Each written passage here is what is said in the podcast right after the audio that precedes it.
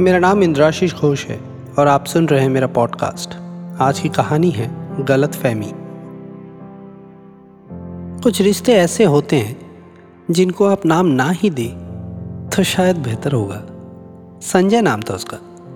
उन दिनों मैं लंदन में रहता था। मेरे घर से निकल के बाएँ तरफ़ तीसरे घर में अपने माता पिता के साथ रहता था। मेरी मुलाकात लंदन की किसी एशियन शॉप में हुई थी उससे। अब क्योंकि हमारा घर अगल बगल था तो पैदल एक साथ आते थे। कुछ दिनों तक तो ऐसी कैजुअल बातचीत हुई और एक दिन संजय ने कहा वीकेंड में साथ बैठ के दो पेग हो जाए? शायद उसने टेस्को से लाया हुआ बैग में विस्की का बॉटल देख लिया था। मैं देर न करते हुए कहा, शाम के छः बजे सैटरडे मेरे घर। हाँ मगर डिनर में मेरे कुछ गेस्ट आएँगे ऑफ़िस के। अगर तुम भी शामिल रहोगे तो पार्टी में मज़ा आएगा।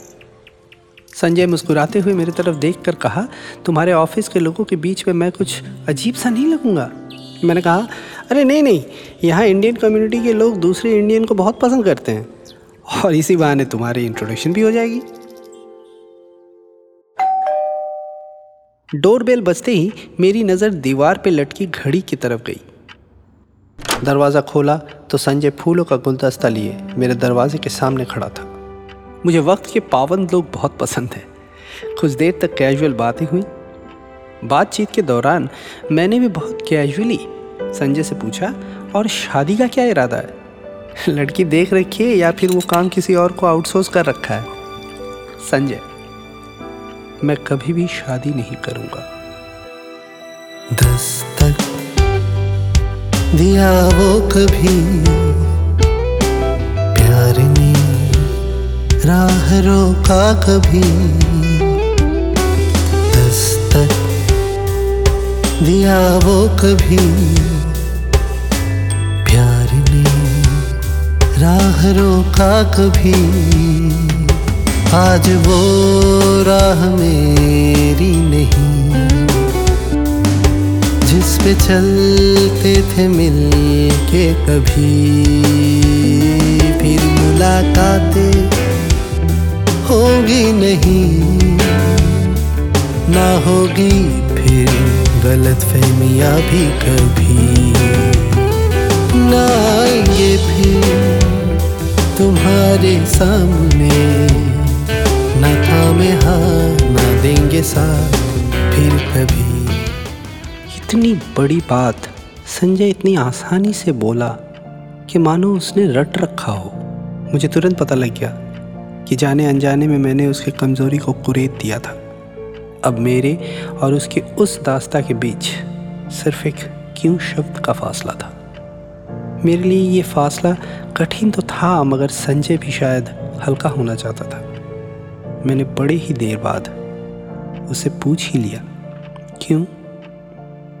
संजय अपने मोबाइल फ़ोन को मेरी तरफ़ करते हुए एक लड़की की तस्वीर दिखाई और कहा वैभवी नाम था उसका।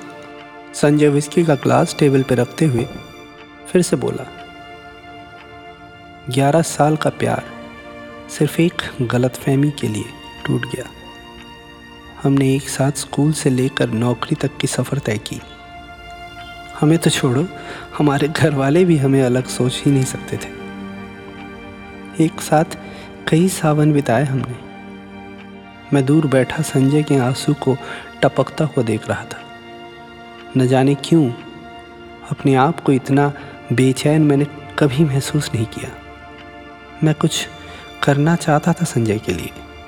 मेरे जुबा पे अपने आप ही आ गया और वो गलत फहमी की वजह संजय थोड़ी देर मुस्कुराया और बोला, ऑफ़िस में मेरे और उसके डिपार्टमेंट अलग अलग थे। मेरे डिपार्टमेंट की तरफ़ से गोवा का ट्रिप ऑर्गेनाइज़ किया गया था।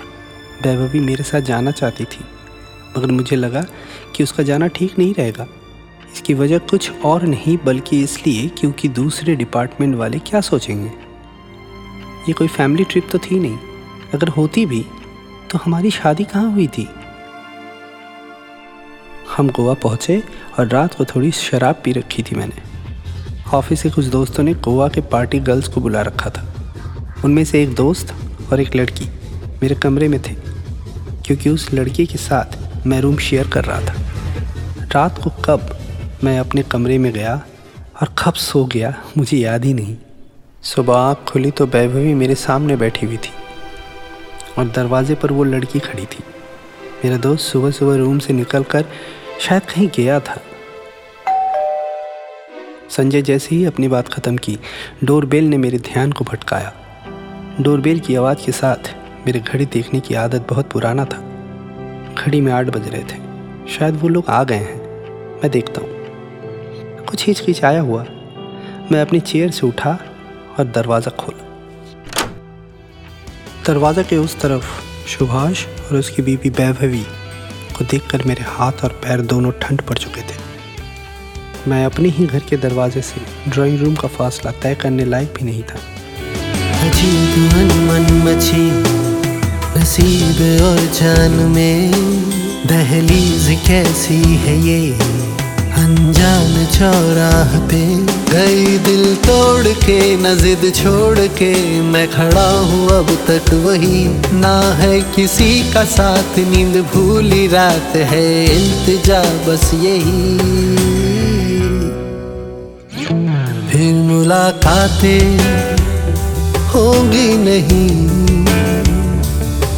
होगी फिर गलत फहमिया भी कभी।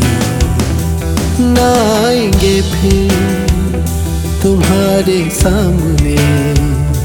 न थामे हाँ ना देंगे साथ फिर कभी। किसी भी चीज़ को मानना या फिर नहीं मानना, ये आप पर निर्भर है। आपका अपना नज़रिया है उसे देखने का, मगर विश्वास पे तो दुनिया कायम है। जैसे आप पर कोई करेगा, ठीक वैसे ही आपको किसी पर करना होगा। ये किसी भी रिश्ते का एक बीज है, जिसे आप हर रोज़ पानी देकर पेड़ बनाते हैं। पेड़ जितना बड़ा होगा, उसकी जड़ी उतनी मज़बूत होंगी। ये सिर्फ़ पति पत्नी और घर तक बंधा हुआ नहीं है। ये तो हर एक उस आदमी के साथ है जिसे आप पहली बार मिलते हैं। सबसे बड़ी बात क्या है, जानते हैं आप? इसका एक बीज तो आप खुद हैं। आप अपने आप को कितना विश्वास करते हैं? सोचिएगा कभी।